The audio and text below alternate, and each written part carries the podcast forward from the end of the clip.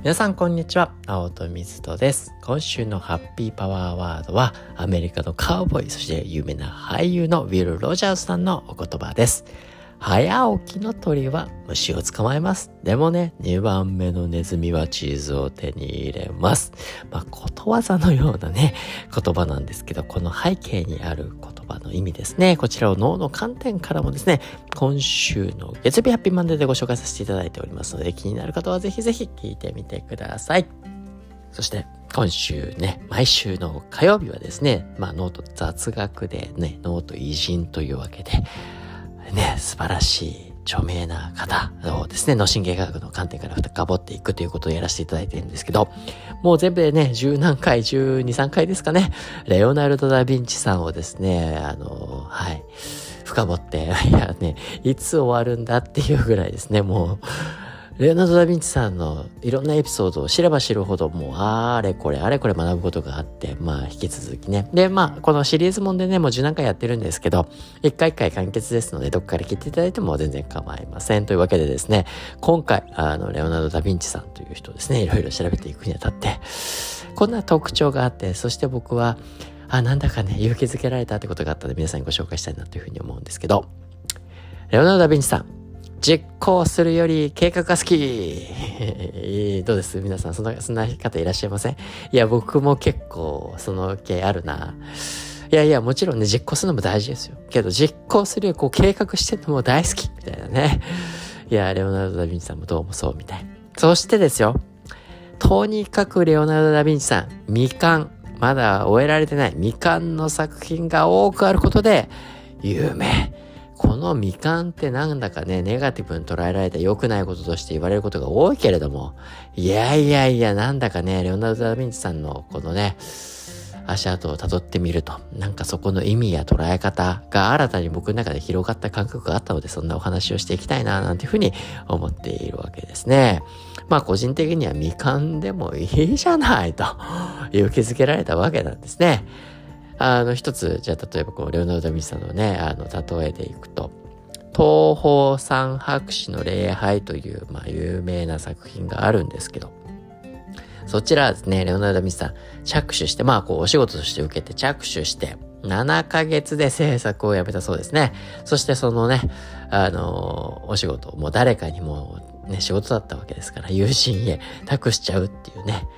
けど、いや、これなんでできなかったかっていろんなね、研究者が分析してるんですけど、いやね、もうレオナルド・ヴィンチさん、以前もね、ご紹介してると思うんですけど、この人の表現、人をどう描写するかってすごい哲学だって意志を持っていて、すごいこだわりがやっぱあるんですよね。で、このね、東方三博士の礼拝描くときに、もう下絵の段階、下絵の段階で、まず60人書いてて、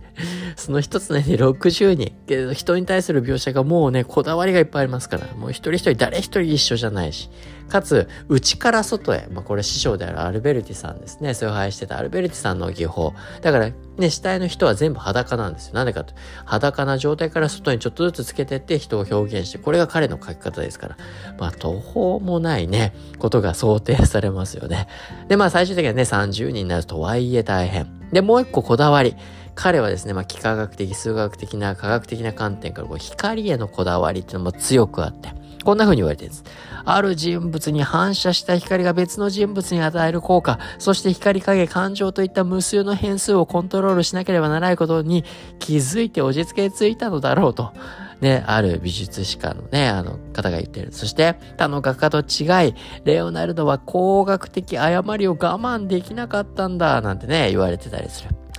この絵を完成させるには難しい反復作業を数えきれないほど繰り返す必要があった。30人の登場人物が全て光を反射し風、影を映す。しかもそれぞれが周囲の人物の光と影に影響し、また影響されるそれに加えて一人一人が自らの感情を表すとともに他者の感情にも反応しなければならないみたいなことをですね、こだわってこだわってこだわってたら、なんだかね、多分計画するときはワクワクウキウキでそういう風にどんどん作り上げていくんだが、実際やろうとすると、うんうんとね、ああ、くじけちゃう、決めちゃう、みたいなね、ことがある。まあ、ただですね、この、けどですよ、じゃあこれって、無意味なことなのかと。途中、途中で投げ出してるけど、途中までやってるっていう事実、ファクトがあるわけですよね。僕これすごく大事なことなんじゃないかなというふうに思うんです。まあ実際にビジネスの文脈だったりってなると、成果出して結果出してなんぼみたいなね。まあね、お給料向かってそうなるかもしれないけど、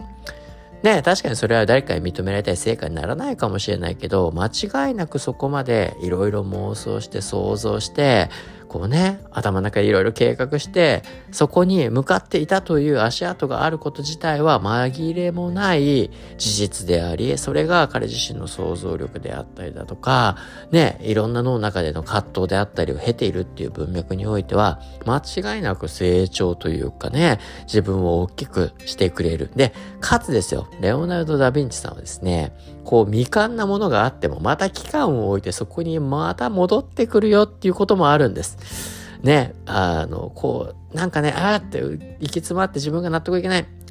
ね、これをまた長期で熟成させたり進化して、そうすると自分が成長するわけですから、また新たな表現が見出された時、帰ってくる。まあこれがですね、また違う作品の荒野のせい、ヒエロニムスっていう作品があるそうなんですが、そちらはですね、もともと1480年に書かれたみたいなんですけど、また1512、1510年、約30年ですよ。時を経て、新たに書き加えられたってことが知られているんですね。で、まあ具体的には首の筋肉の描写の仕方、まあ彼がね、科学的にいろんな解剖したりいろんなことして得た知見をもとに、そう、また30年後に新たに書き直されているみたいなね。で、これはね、単にこうね、制作過程が30年経て帰ったってことだけじゃなくて、このね、まあ、レオナルドの一見で当てにならないような仕事ぶりは、実はこうね、作品を途中で放り出すためじゃなくて、彼自身のこうね、完璧主義者というか、完璧に仕上げるためであることを、まあ、指してんじゃないのかと。なんかね、ここで納得がない、なんか違うって思ったら、ね、自分が成熟する、成長する、身につける、ね、そんなことを蓄えさせてんだよ。だからね、手を加えるために多くの作品をいつまでも手元に置いてたっていうんですよね。まあ、完成したのに依頼主に引き渡さなかった作品もあるそうです。なんか何個もね、そういった作品がありますよって。で、引っ越しのために、その絵とかも、まあ、こう抱えてね、出ていくって。で、また、新しいね、アイデアが浮かぶと、またその作品に向き合うみたいなね。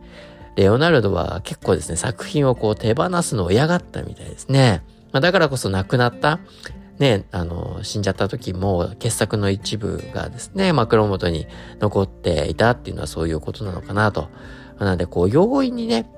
作品を完成したとみなさないみたいなこと。だからいつまでも進化できる、いつまでもっとよくできるっていう、まあ、その現れが、ここにはあったのかなと。いつまでもこう、しがみつこうとするね、レオナルド・ダ・ヴィンチさんのこの破壊欲もあるけど、ねえ、なんだか目を開かれるようなね、こう思いもあって、新たなね、知識や技法を学んだりとか、新たなひらめきが、ね、浮かぶ可能性は常にあることっていうのを、これはレオナルド・ダ・ヴィンチさんが教えてくれてんじゃないかなっていうことと、僕はなんだかやっぱりこう、自分が生み出したもの、作り出したものを心からなんか愛してるなと。自分の作品を。そしてそれを本当になんか我が子のようにこうね、常に出して終わり、作り上げて終わりじゃなくて、ずっとこう成長ね、さしていく、あの、ね、育んでいくっていう姿勢。この常に進化させる意識。時を経てアップデートさせること。これはすごく重要なんじゃないかなってことも頭がしていただいたんですよね。だから、ね、こう、計画倒れ、ね、けど計画も本気でやっててね、そのことを本気でやってればそれは間違いなく自分の内側になる。その想像の時間、妄想の時間は我々を成長させてくる。そしてまたね、これが自分がね、向き合うべきタイミングだったり時が来たら、またそれがアクションに移されていくっていうこと。ね、もしかしたらね、それは他者評価にはならないかもしれないけれども、ある意味それは他者評価にとらわれないってことですね。自分を信じるっていうことでもありますよね。いや、これってすごく大事だな。僕も結構シューブラリンのプロジェクト、いっぱいあるけど、それこそ10年前に考えてたことを今でも思い返したりすることっていっぱいあるし、そうすると世の中もいっぱいか、ね、変わってるから、このタイミングもう少しでね、こういったことをできるかもしれないのね、やってくる。なんで、ね、僕もいっぱい妄想してね、うちの会社のメンバーだったら分かると思うんですいろんなプロジェクトやるって言って、なかなかね、やってないのもある。けど、これはこれでね、あの、捨ててるわけじゃない。いつか絶対やるタイミングがあると、いつも思いながらやってたんで、いや、なんだかね、そこに勇気づけられるようなエピソード。みかんも時にはいいんじゃないと。みかんもまた立ち返ってっていろんな進歩があるんじゃないそんなことをですね、学ばせていただいた今日この頃でございましたので皆さんにご紹介させていただきました。ね、実行するより計画、計画ばっかりダメじゃんじゃないよと。そこはそこで重要な意味がある。ただその計画も本気で心から望んでいる自分の作品を愛するような状態が大事なのかな。そんなお話でした。というわけで本日は以上にしたいと思います。青との音でした。Música